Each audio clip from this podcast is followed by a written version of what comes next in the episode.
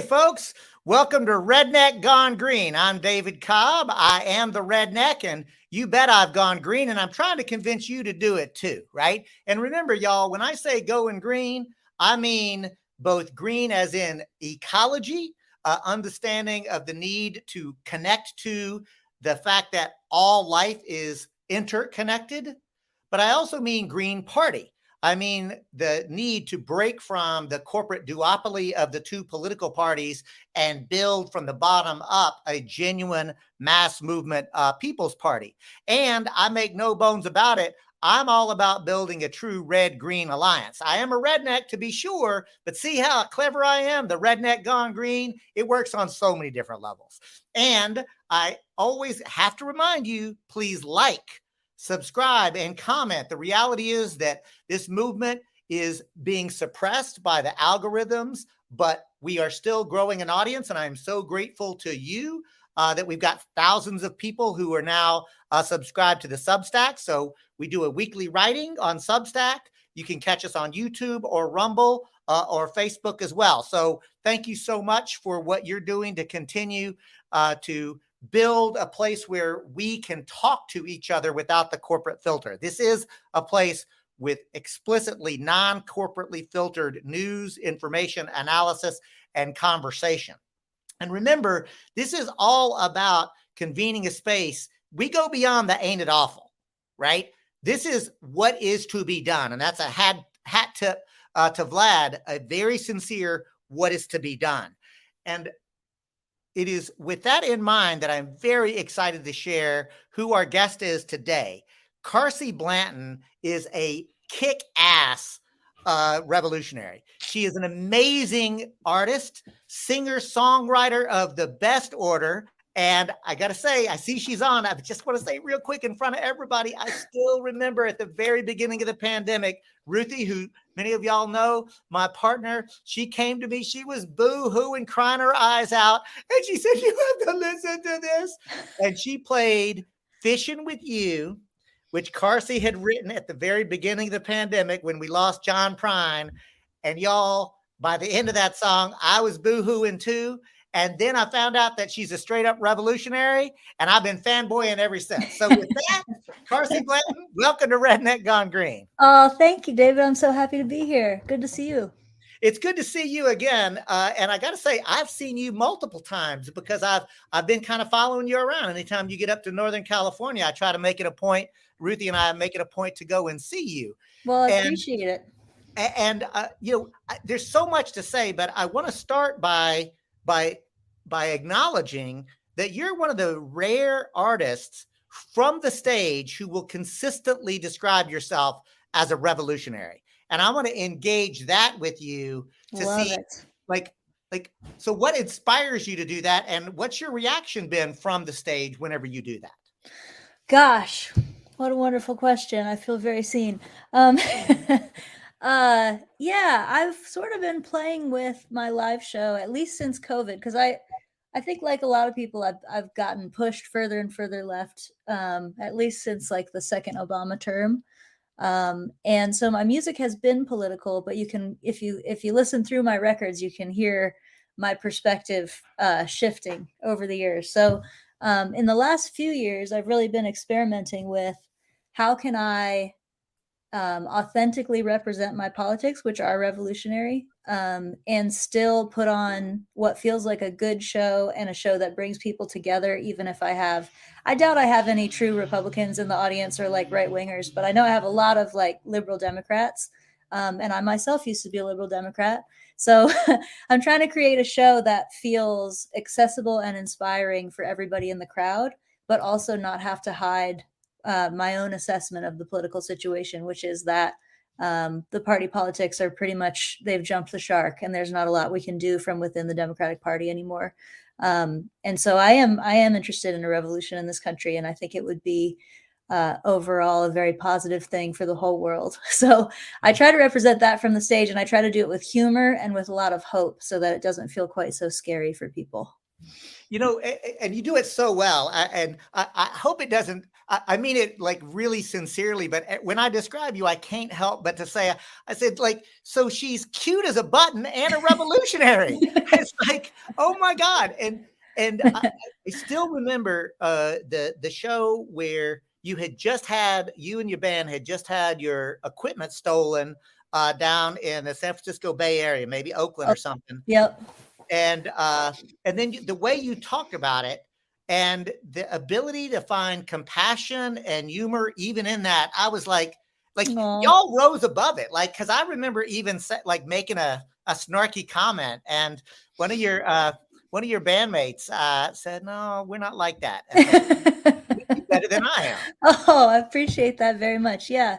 We really you know within the band especially like we are we're very very close as a band um my best friends are my bandmates and um, we talk a lot about politics in the in the van and on stage, and we also talk a lot about how to structure our business. And I really try to pay attention to everybody being paid well.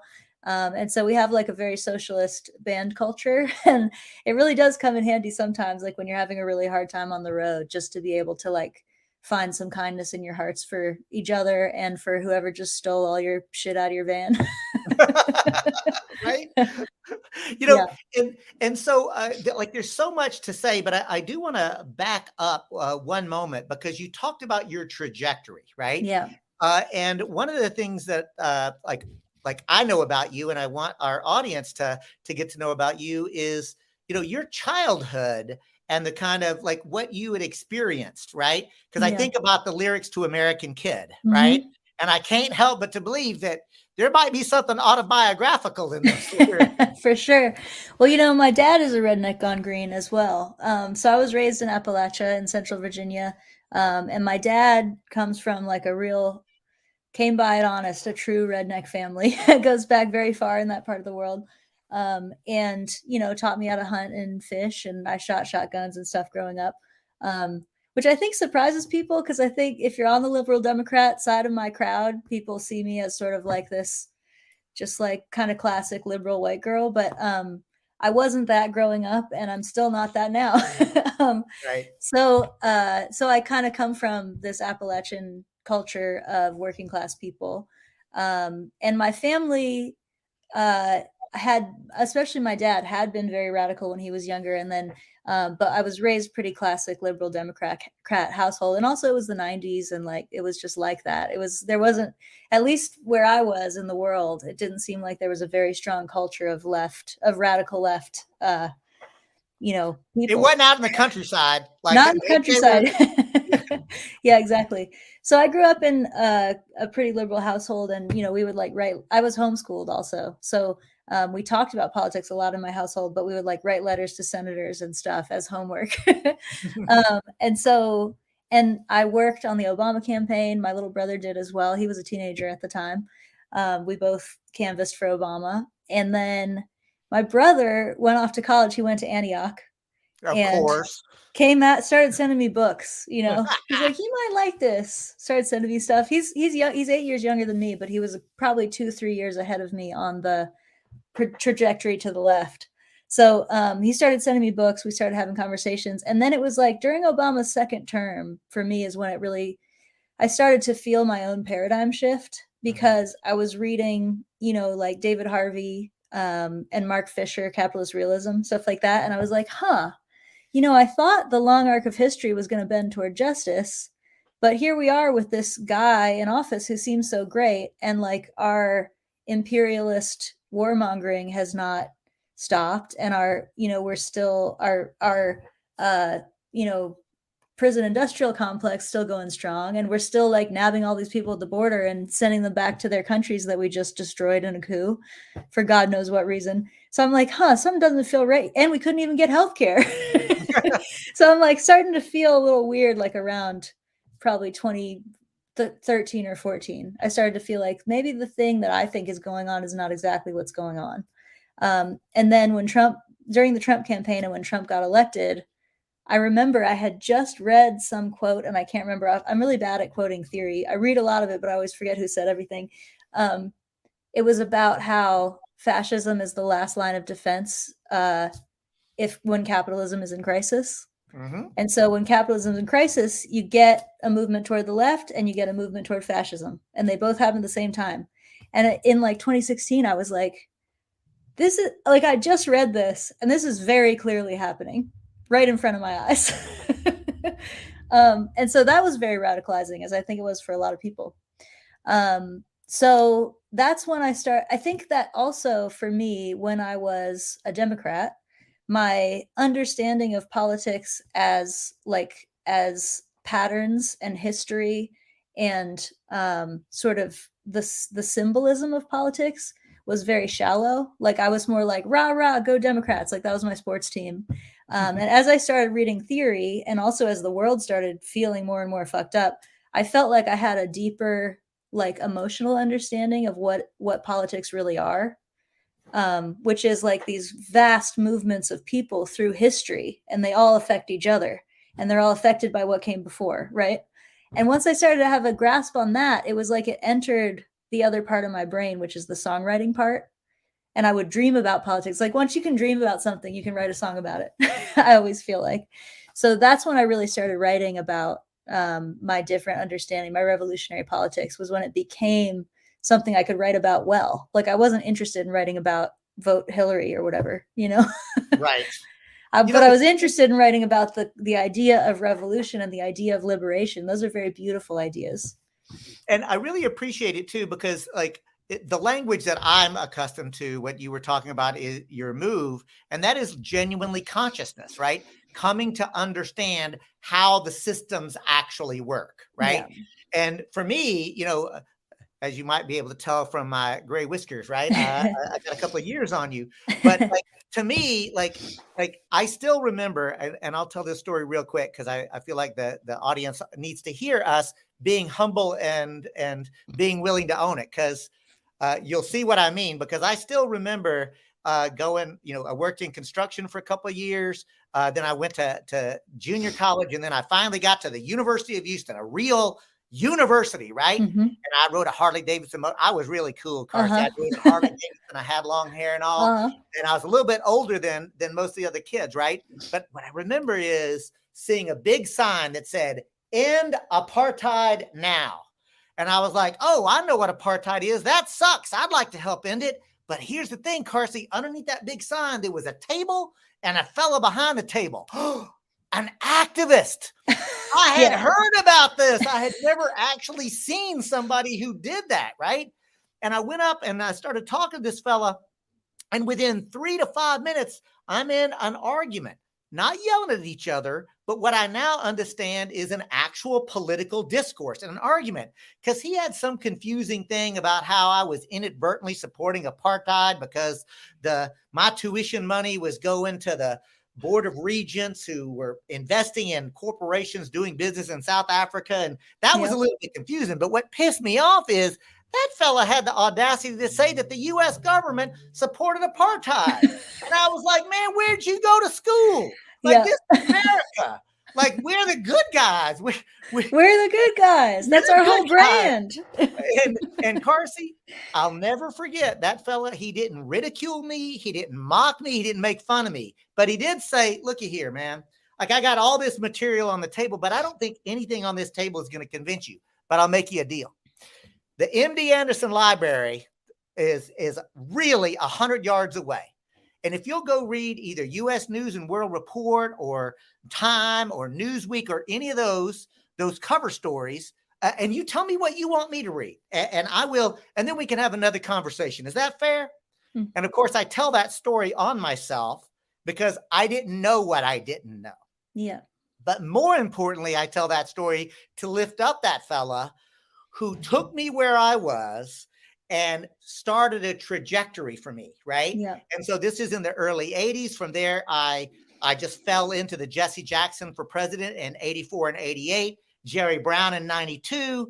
Uh, and I like to say uh, I learned a lot in those campaigns, right? I learned as a white person how to put myself genuinely under the leadership of people of color. Mm-hmm. I learned about building coalitions between environmentalists and uh, labor unions and women's issues. I learned about Palestine for the first time uh, in my life.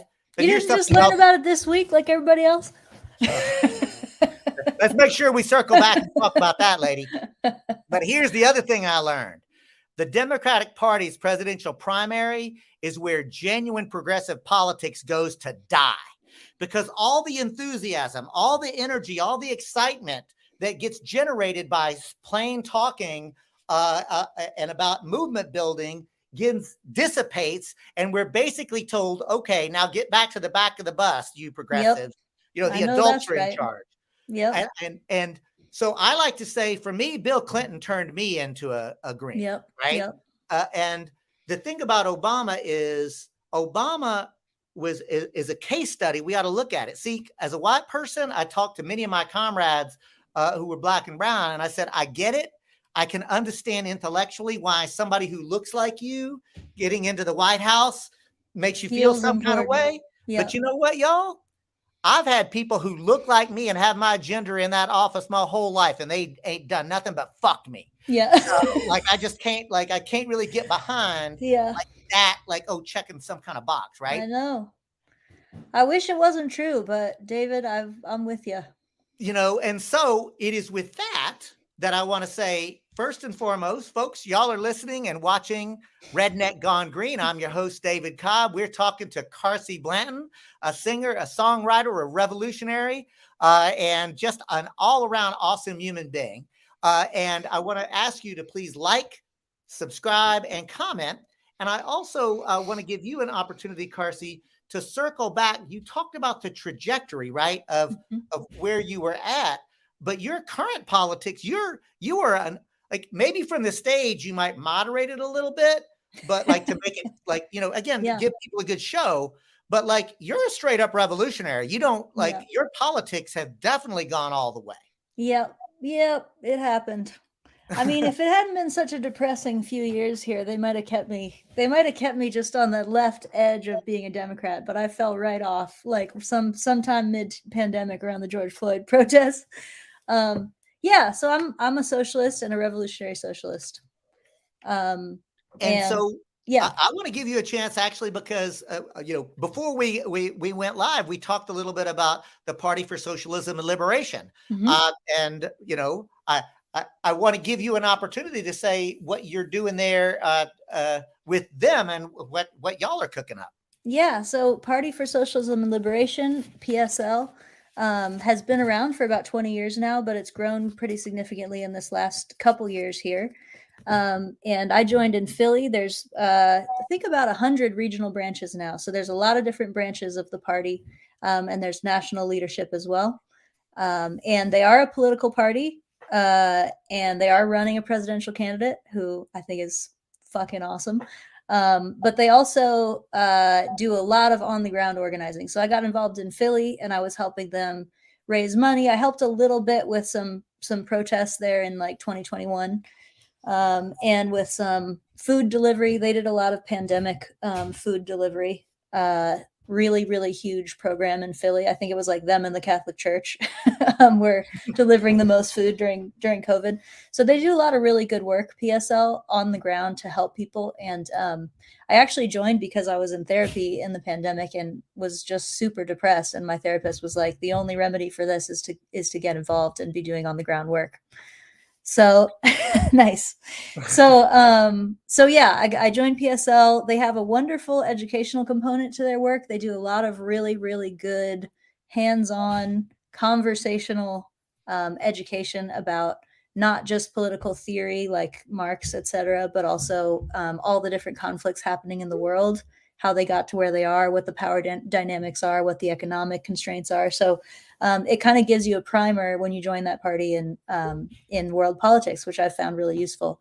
Um, so yeah, that's what I'm doing now, and I'm I'm involved a little bit more as well in organizing artists and musicians now. Um, so but I'm, I'm not affiliated. the artists and musicians part, but yeah. I really like. We talked about this, like uh, the quality. I, I want to again. I'm a Green Party uh, person, but I I work with PSL folks all the time. In fact, Carsie, I'll let you know.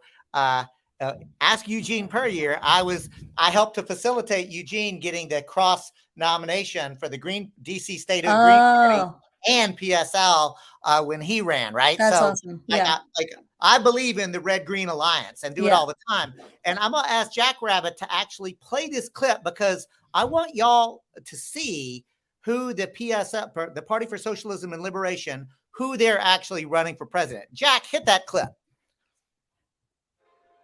The newest data suggests the U.S. economy is slowing down. The Roe reversal is setting off ripple effects as states implement abortion bans. Another train derailed outside Detroit today. The number of Americans living without homes, in shelters, or on the streets continues to rise at an alarming rate. Does it ever feel like the political system is working against us? Like, regardless of who we vote for, the outcome is always the same? We're told this country is a democracy, but more and more, it feels like a corporate regime. No matter which party is in power, only the rich ever come up on top. Today, the richest 1% or more wealth than the bottom 90% of Americans combined. On top of that, heat waves, floods, and hurricanes are becoming a regular occurrence. Artificial intelligence is threatening to replace millions of jobs, and the threat of World War III is more serious than ever. Humanity is facing nothing short of an existential crisis, and what do the two parties offer us? Culture wars meant to divide us, and breadcrumbs disguise the solutions that come nowhere near meeting the scale of the problem. Let's just say what we all know deep inside. Career politicians and real estate moguls are never going to save us. Corporate America has two parties. Shouldn't the working class have at least one? I am Claudia de la Cruz. And I'm Karina Garcia. And we're running for the President and Vice President of the United States on the ticket of the Party for Socialism and Liberation. We're not career politicians and we don't have billionaire friends. We're educators, community organizers, and mothers. You don't need to tell us that the working class makes this country run. I'm from the South Bronx and we know what hard work looks like. I know this country wouldn't last a day without the working class. So isn't it about time that we take charge? This campaign is for all of us living paycheck to paycheck. We're working multiple jobs for all of us who are sick of watching the rich get richer while we can't even pay our rent. We don't just want to tax the billionaires, we want them out of power entirely. We need to seize big pharma, seize big tech, seize the big banks instead of letting them run our government. We need an economy that puts the people before profit, an economy built to generate prosperity for everyone, not just a handful of billionaires. This campaign is not a one time thing. We're running to build a political organization that finally gives voice to the working people of this country. It's time to stop going around in circles while the elites change places every four years. We think this country deserves a better option, a socialist option. Woo! There it is. And look here. I got to tell you right now, Carsie, I guarantee you that I'm going to get uh, clobbered by some of my Green Party friends who are going to say, Why are you putting somebody else up there? I'm going to get know. clobbered by some of my progressive Democrats friends to say, Oh my God, don't you know how bad Trump is? And I'm with you on this one. It's like, we need to build a socialist movement. And yep. the way that you do that uh, is to articulate it and win yes. people over. You have and to change the culture. Clip, yeah. Exactly. Right. Like it, they, and, and the phrase I use all the time break it down without dumbing it down. And yep. I think that talking plainly and simply, like I can tell you this, Carsie, I'm not bullshitting you. I can go into any pool hall or bowling alley uh, uh, where white people are mm-hmm. uh, and and have conversations that start basically with, man, don't you think the boss man's got his boot on our neck? Yeah, you can, can say most of what was in that campaign video and it would go over pretty well.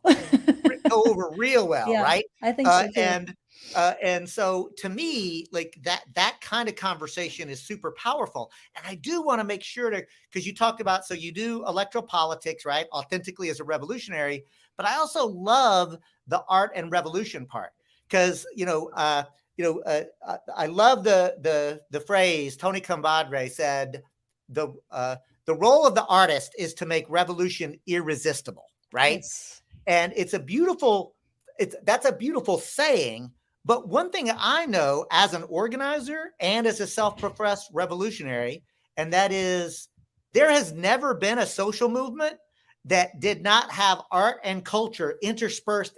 And, Yeah. and like it was, it's the same fucking thing. Because this Yeah. is what I say. One of the ways you know you actually have a movement as opposed to just pedantic intellectualizing is that the principles and values of the movement begin to reflect in poems and in song Yes. lyrics and in sculpture and in plays and in visual arts, right? Like Yep. that's how you know that you actually have a movie. because you have to make it feel real. It can't you can't just explain it. That's not good enough. It has to feel possible.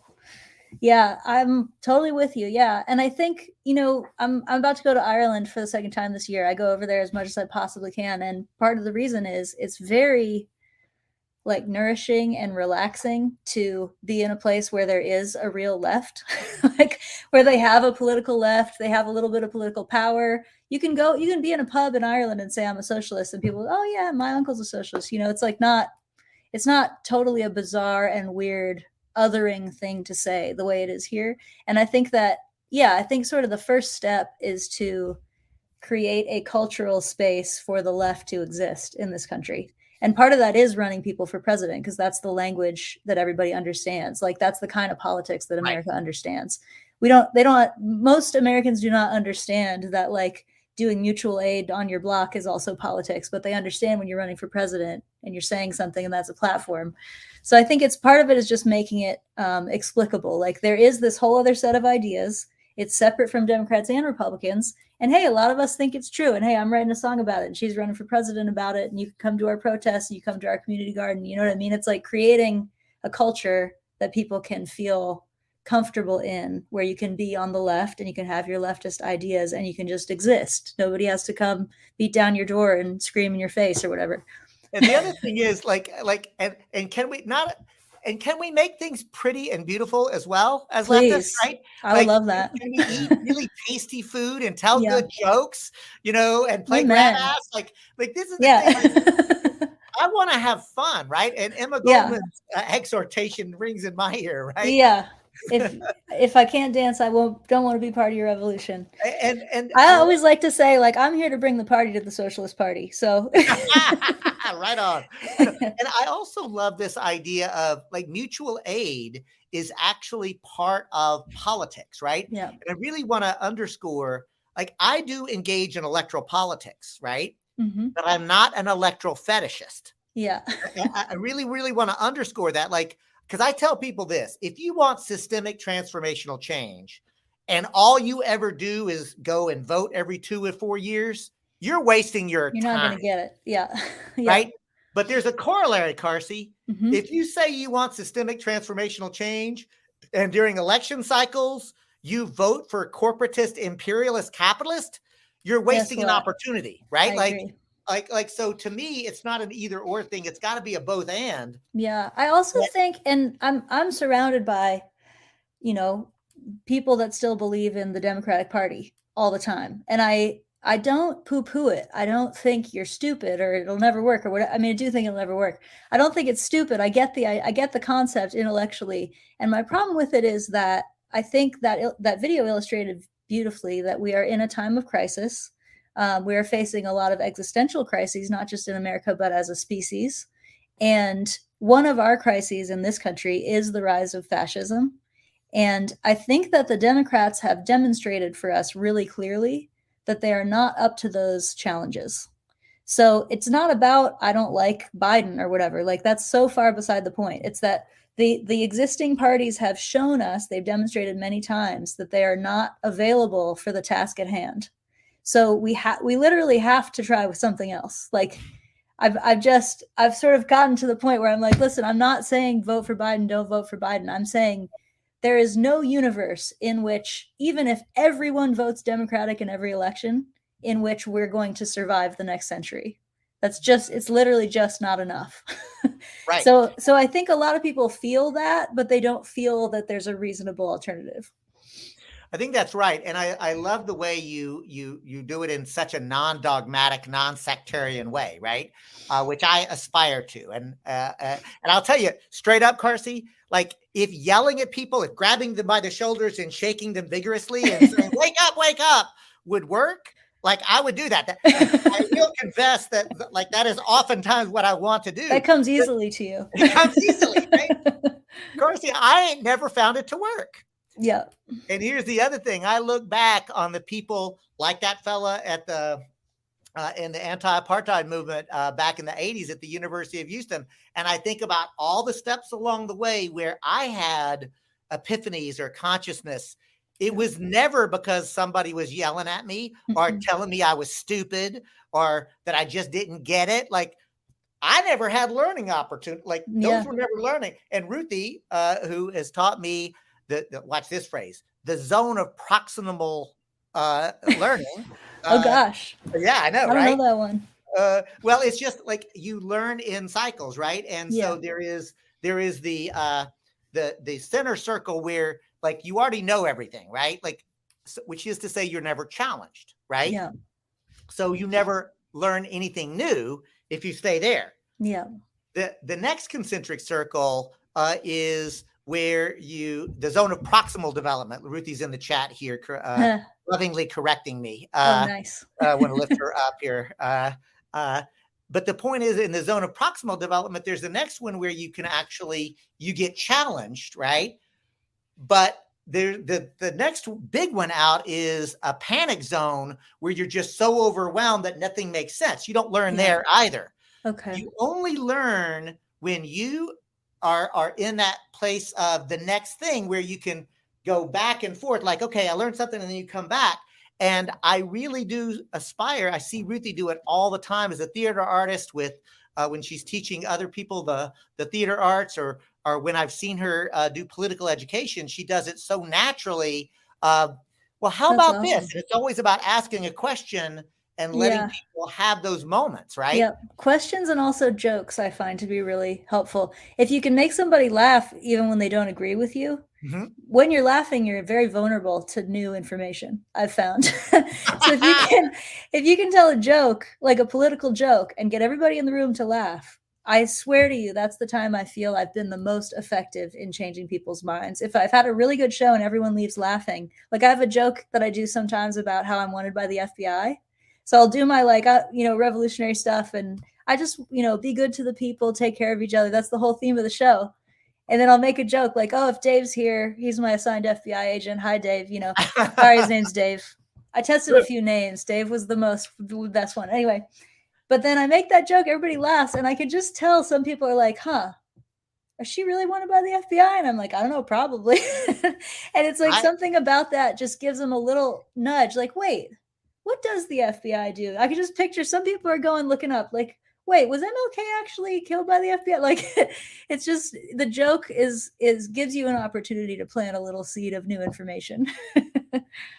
Well, you know, uh, speaking uh, of that uh, th- that approach, and from the stage, I'm going to uh, ask Jack to to tee up the uh, after the revolution because you've got a new song out, and you, lady, you kind of go viral whenever you you release uh, new things. I mean, you're definitely tapping into folk, right? Uh, uh, at I'll least in my it. circles. Yeah. Uh, and this Good. last one, though, like you, like, well, it's pretty darn explicit. Like, let's just like you're not you're not very subtle in this one.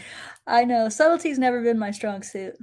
So Jack, if, if you're ready, if you're ready, brother, let let's uh, let's let's hear that one from Carsie Blanton.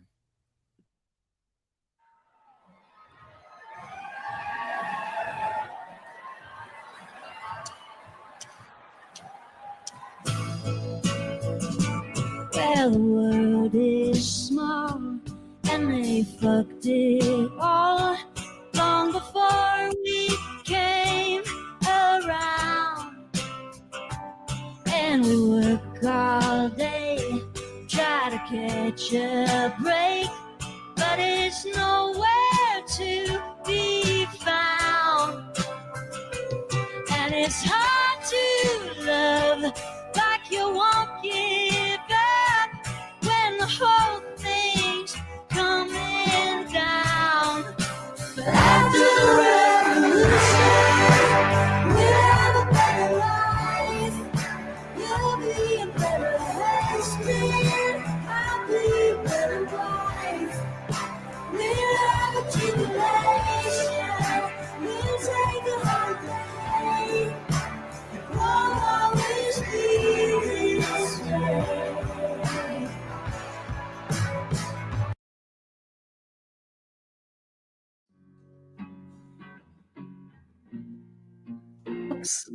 apologize for that. And I want to say, y'all go to carsieblanton.com uh, and download that music and get on that lady's Patreon because I heard something from you from the stage that I could not believe. Or maybe it was one of your, because Ruthie and I, we are, uh, you know, we're Patreon. Well, there's still something playing for me. I think. Thank you. Oh, Thank you. Jack. Nope. Oh, hey, Jack, can you can you turn that off? There you go. So, Percy, like I heard you breaking down that it actually costs you money to put like the, the how capitalism works. So I want you to explain that a little bit uh, so that Sure. people can understand what you're up against. Sure. I wrote I wrote a piece about it. If you want to hear it in real detail, you can Google Carsie Blanton, The Nation. I wrote a piece for The Nation about a year ago about this. Um, but yeah, I've I have been a professional musician for 15 years. I've been independent the whole time, so there's no record label, and I have accrued two hundred thousand dollars of debt doing that. Um, and it's from both touring and making records. Those are both uh, lost. They both lose money. They both don't make money so far in my life. Um, but I'll say, like, I'm about to go on tour now, and I'm playing the venues that I always dreamed of playing, the venues I was opening in like 10 years ago. And now I'm headlining, and some of them are selling out, and it's like success. But I swear to you, this tour is not about to break even. I think I'm going to spend a little money on this tour too. It's just the economics of the business. It's so incredibly expensive to get everywhere. And I pay my band really well. That's one of my values. But that's not actually the reason. The reason is like the cost of flights and gas and car rentals and everything keeps going up and the cost of tickets does not. um, and it's the same for venues. Like venues are really, um, a lot of venues are folding, and it's not just because of COVID. It's like the model has kind of collapsed in recent years. And I think when there was more money floating around in the industry, like from CD sales, then they could be subsidized. Like tours were subsidized by record labels and stuff like that. And now there's just, it's like the streaming money's so low, the touring money's so low. It's like, where's the money supposed to come from? um, but to end on a happier note, I, I do a lot of crowdfunding and I have a Patreon and, and that is the model that I use. So I, I can live, I can keep doing this for my whole life. I can go deeper in debt. I don't, I'm over it. I don't care anymore. Well, we're putting we're putting their Patreon, uh, uh carsieblanton.com. Uh, go to that website again, Ruthie. Uh, I, I got to give Ruthie credit because she's the one who who uh, signed us up. But All we're right. a household, so we're uh, Thank you. you know we're we're Patreon subscribers to Carsie Blanton, and you also will get an opportunity. Uh, she does all sorts of virtual uh, shows. You get an opportunity. To, she she chats it up with her Patreon subscribers. So you've really figured out how to sort of personalize the experience, Carsie, and and I've uh, like really it. it uh, I, again, I'm fanboying a little bit, but but you know, uh, and I don't know if you know this about me, but I used to actually promote and produce rock shows. Like, Did you really? So I you did. know, Uh, you know how you it know, is. way, way like you know, and look for every one of these that I'm about to name, there were a hundred that that I don't even remember them, but I did like you know, well, literally the probably the biggest thing in a small little 900 uh, seat arena in Houston, Texas, a little band you might have heard of called The Cure. The Cure for 900 Back people? That's awesome. 900 like a, a venue that that held 900 people and Nice. you know living color and the dead kennedys and like Nice. like a, a long list of folks right but one of the things that i realized is oh the way that that system was working was because at that time record labels would say all right if you want it when we tour the stones or you know tom petty or whatever we've got all these 20 or 30 other labels that you've got to put on. And so you know uh the the big like the the big stadium shows like they they didn't know what to do right? But we had a little niche market to say well all right we'll take this show and we'll we'll flyer it and like there was a Yeah. it, it was a way where you could make it work right Yeah. but what I've realized is the the with the collapse of the traditional record label kind of approach, Mhm. it actually ended up screwing most artists uh, in the process. So there was nothing right there. It- we're just being screwed differently now really it's like it used to be um it used to be that there would be like a major corporation deciding how your career went and i think some people went did well with that and some people didn't. Some people got screwed over by their record labels. And now there's very few there's like two labels left essentially that have any money and then everybody else is just like me. Like even the small labels are basically doing what i do which is running all the different parts of the business um, in one house. um, so yeah, it's like there's it's like a lot of parts of the economy, a lot of different industries. Be, the way that the internet has worked and made all content free means that your content can reach more people, but there isn't any money attached to it. so um, so if you don't mind being broke or in debt for your whole life, you can you can still reach a lot of people with your songs. And I'm like again, I've made peace with it, but um, but it also means that like the tech companies write the algorithms and it- essentially the algorithms decide what gets popular now it's up to them it's not really up to any any humans anymore I mean, which is actually something that we have to come to terms with because I'm going to circle back and try to actually do a little, you know, old style political education. And that is the reason that fascism is rising, right? yeah Actually is connected to what you just said because look at here. Fascism rose like fascism is not just totalitarian cops and, you know, uh, racism. Yeah. Fascism is a political economic ideology, how to organize the world. Fascism rose as a political economy and a social movement in the 1930s broadly because the entire political economy was being restructured globally. Yeah It was moving from an agrarian society to an industrial one.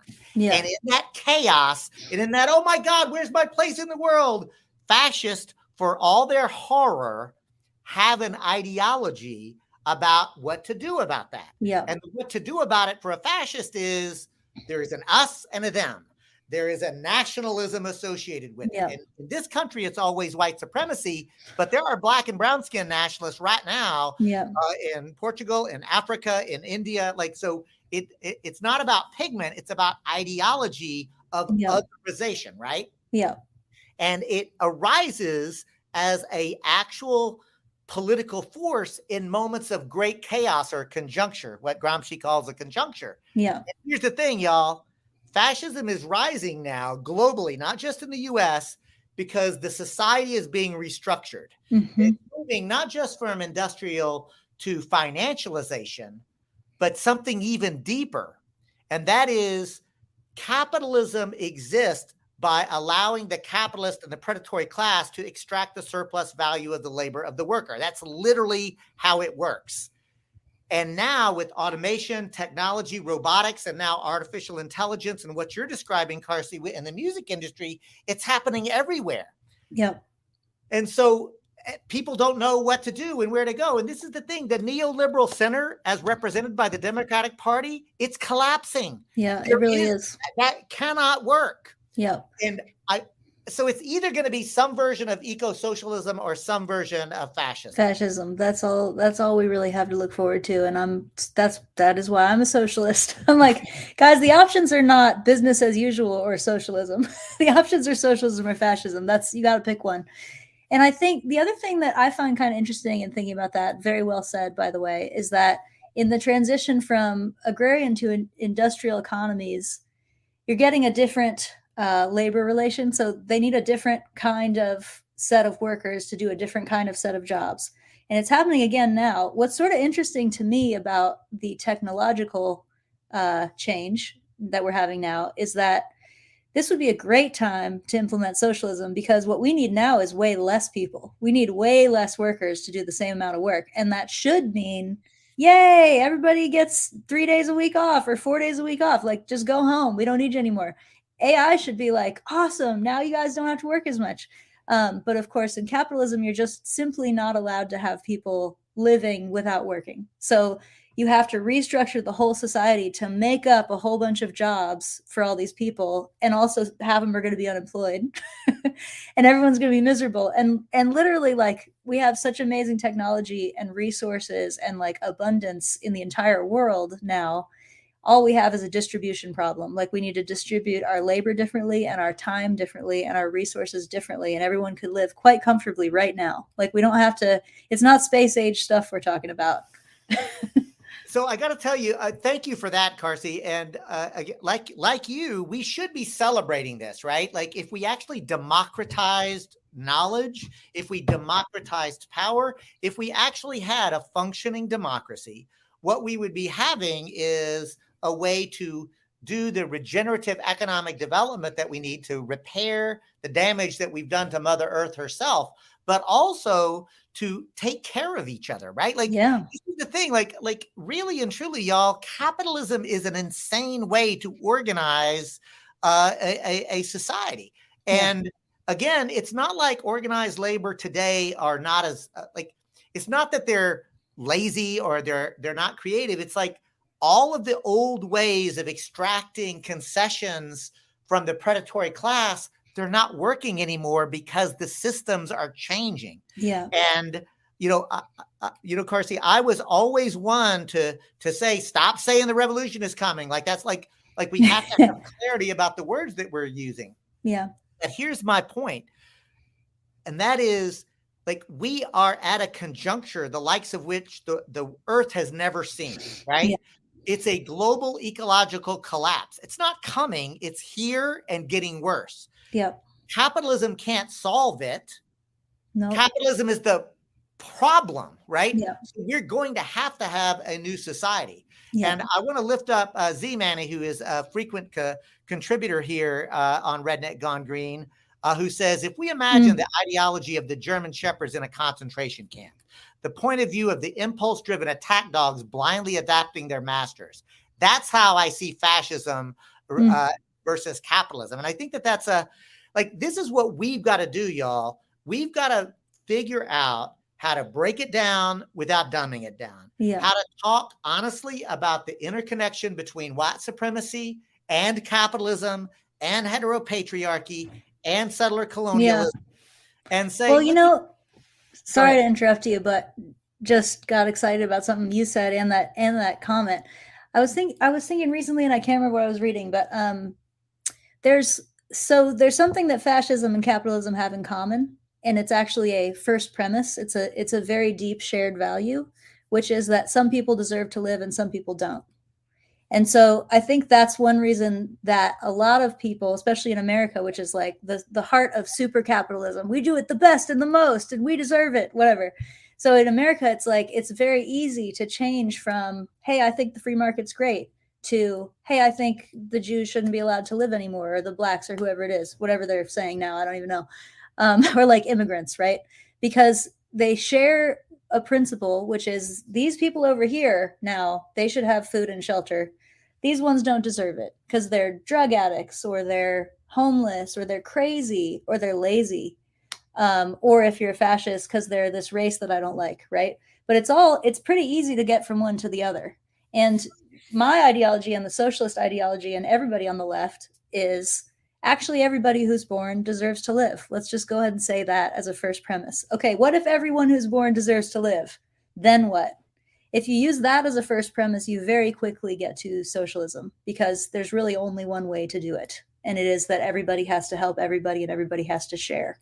It's like it's like a kindergarten ideology, really, and it, it and really it's still is. a good one. and I, I want to lift up Bill, who because we like to actually bring in uh, different ideas. I mean, we uh, and so uh, Bill writes in to say, while I understand your point of view, like most of your speaking of the duopoly, of socialism against capitalism that we're conned into. We need to look outside this box they are holding us in. This is about a spectrum, not just two choices. And that reminds me of how you were talking about your own trajectory, right? Uh, and one of the things that I do, Carsie, is I'm always asking myself, like when I'm in conversation with folks, in those pool halls, bowling alleys, in a in a Uber or a Lyft or or wherever I'm in conversation, I try to size people up and say, is this somebody that is genuinely in a discourse with me? Right. Mm-hmm. And if so, I spend a lot of time really patiently like trying to win them over. Right. Because mm. I do believe that like we have to win people over. Yeah. Right. and uh, again, like humor, but also like a little empathy, right? Like really compassion, sure. like really listening to people. And like I've found that most folk actually love their children. Yeah. Uh, you know, most folk act, like people are not actually like signing up for, oh, I'm on the side of death and destruction. Right. Like, I'm on the side of oppression. Like that's not how people see themselves. Yeah. So, you know, uh, but I'll tell you another thing. I used to always say, and you'll, I think you'll appreciate, I have no enemy but my class enemy. yeah. But now I have to come to terms, Carsie. Members of my class are actually breaking fascist. Yeah and, yeah. and I do believe that those people are my enemy. Now, others can try to win them over, but I got, I got lower hanging fruit, right? Yeah. Like I don't actually, so I do assess people, and if they're, uh, like one of your one of your recent songs, right? That, that like you're trying to win folk over. I don't fool with them, so I'm going to give you an opportunity if you want to talk about that song because I know you. Know talking. You're talking about ugly, nasty, commie bitch, or are you talking That's about rich one. people? Okay, yeah, I've. I don't know. Is that one queued up? We can show it if you want. Up to you. But um, I could just talk about it too. Yeah, talk about it, and I'll ask Jack to cue it up so, so Sure. that people because I don't know if we've got it queued up right away. I just was Um, inspired. Yeah. So I I um as a as a woman on the internet making political statements, you'll be surprised to learn I get quite a lot of trolls. So like a very big part of my life has become just just trying not even moderating anymore. I I gave up on that, but just like ambiently seeing a lot of like very upsetting uh conspiracy theories and violence violence towards me and accusations and all this really nasty stuff um, and I wrote this little song as a sort of response to the trolls. But the the idea behind the song is to say, like, yes, that's right. I'm the boogeyman. I'm your worst nightmare. I take a bath in the blood of the rich, right? All that kind of stuff. Like, I'm everything you thought of that's so horrible. But also, like, who are you? Are you my worst nightmare? Are you all these terrible stereotypes? And then the it comes around to be like, actually, no, we're in this together, and our only enemy is our class enemy, like you were saying. so uh, it's a one minute song. I tried to make it a, a real a class solidarity song. I don't think it worked, but I'm always working on it. no, I mean it was it was really interesting. So uh, I can tell you this, uh, and more accessible perhaps uh, version uh, is also one of your jazziest numbers. So Oh, I'm, yeah. uh, and I know you know which one we're about to play. So Jack, you want to you want to hit this one? I, I want to give people a taste of Carsie. All right. Seem like bad news all the time. We got blood and fires and wars and crime. They try to tell me who I ought to blame, but I know who it is, cause it's always the same.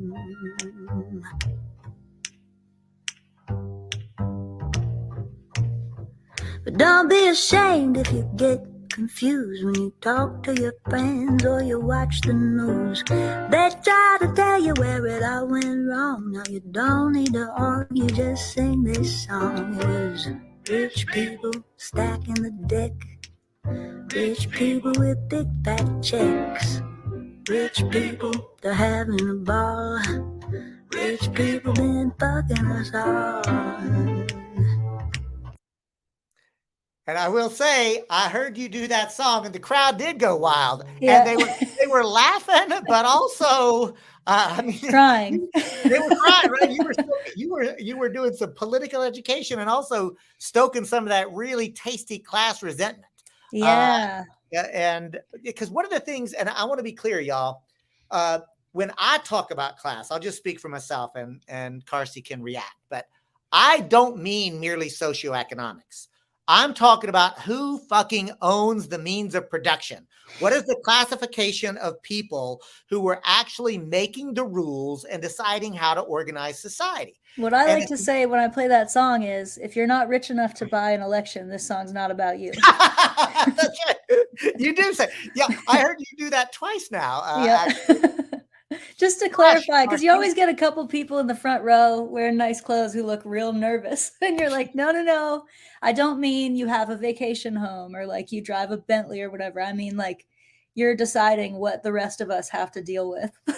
right. Right. You know, it's really interesting, Carsie, because I do feel like having honest conversation with each other uh, like this. Uh, part of what I I'm trying to do with Redneck Gone Green is actually to say to folk, we're not alone. Actually, we, there are way more of us than we realize. Yeah. But uh, and I do feel like the uh, the the idea of social media, if like honestly, if the algorithms weren't being used to separate us, like there's actually a lot of us who Yeah. believe the way we believe, right?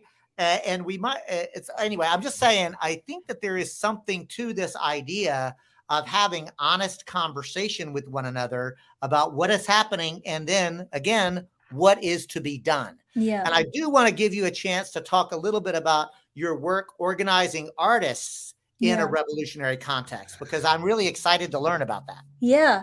Well, I, I can't say that much about it specifically yet because I'm sort of I'm working on a really exciting project that is not announced yet. So stay tuned. But um but I am really interested in the idea of like artists are in a way they're the ones creating the culture. So obviously a lot of our culture gets created by advertising firms and like politicians and speechwriters and stuff but a lot of it gets created by people working class people who identify as artists and some who don't right especially in like the age of tiktok there's a lot of people creating culture right now um, so i'm really interested in having a collective organized group of those people where like you're saying we can do some discourse together figure out where we stand uh, as a block on political issues um, and like you know make art that uh, helps people understand the, the kinds of things we're talking about helps people understand their class position helps people understand israel and palestine. It's like there's we're up against like the biggest propaganda machine in the history of the world and that is the american political and media uh, behemoth and they're extremely powerful but they don't win every time and the reason they don't is because the rest of us are out here making culture too so I'm really interested in um, that political concept, like not just doing elections and doing on the groundwork, but also just getting the people who make the culture together. so I'm working Right. on that. Fantastic. Well, uh, as you know, uh, I, I was able to bring you into the Decolonizing Economics Summit, and Ruthie, my partner, uh, who turned me on to you, uh, uh, did a panel on uh, art, culture, and revolution. And I love to to bring you back, and maybe by then there may be something more to talk about. Absolutely. I'd love that as well. I'll, I'll say it again, y'all. There has never been a movement that art and culture and various mediums, like that's how you know it's a movement, right? Yeah. It's not like ideas have got to actually, people have to feel them and then express them through different artistic mediums. That's how you actually know that it's working, right? You got to make it fun. It's got to be You fun. got to make it fun. You got to make it fun. and again, make it beautiful. Make Yeah. it sexy. Yeah. Like, like these are good things. Like, One the, hundred like percent. You know. So listen, Carsie, this hour has absolutely just flown by. It has. I do want to give you an opportunity uh, for any last thoughts, and I'm going to say, folks, stick around because I've made reference fishing with you a couple of times. We're going to close out uh, with a song that made me cry and still does when I hear it. But I'm going to give Carsie a chance to say a, a, a few final words. Sure. I guess I have two plugs. One is um, if you're an artist and you got excited by the thing I was just talking about, like what if there was a collective of artists who talk about politics? Um, go ahead and email me for now, carsie at carsieblanton.com. I'll put you on the list for letting you know when that project is launched. Um, and the other thing is, I'm just about to leave on Thursday. I'm leaving for a tour of Colorado and the West Coast. So if you're in any of those cities, major cities in Colorado or the West Coast, um, come see our show. Except if you're in Portland because it's sold out. Sorry. Oh, look at you. I think that does it for me. Thank you. All right. So, listen, y'all, uh, I want to thank you again for watching. Please like, subscribe, comment, share. Uh, and the last thing that I'm going to let you know two things. One, next week we'll be joined by Reverend Billy of the School of Stop Shopping uh, or the Church of Stop Shopping. Uh, talk about somebody who uses political theater uh, and makes shit fun. Uh, y'all to love Reverend Billy. And I'll close it out and ask Jackrabbit to take us out with fishing with you.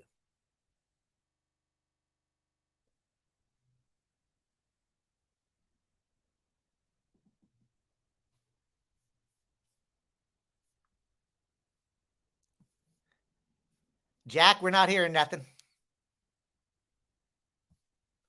Tunes, they were sweet as peaches. Crazy as loons, always telling us how to be good to each other. You smart ass, smiling, nameless lover, but it's rough down here since we got the news.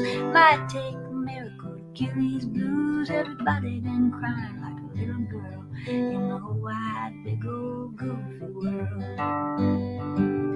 Tonight in heaven is a happy place. They were all sick of singing Amazing Grace, and that was fish and whistle. Lean on me, everybody singing in harmony. Tonight in heaven it must be nice. They're all eating peaches in paradise, and all of them angels lining up in a queue just to go fishing with you, just to go fishing with you.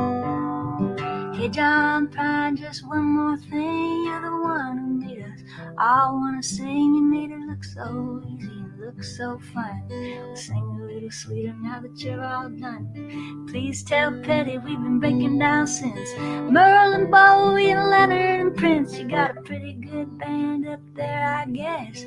We all wish you all the best. Tonight, heaven is a happy place. They were all sick of singing Amazing Grace. And now it's Fish and Whistle. Lean on me.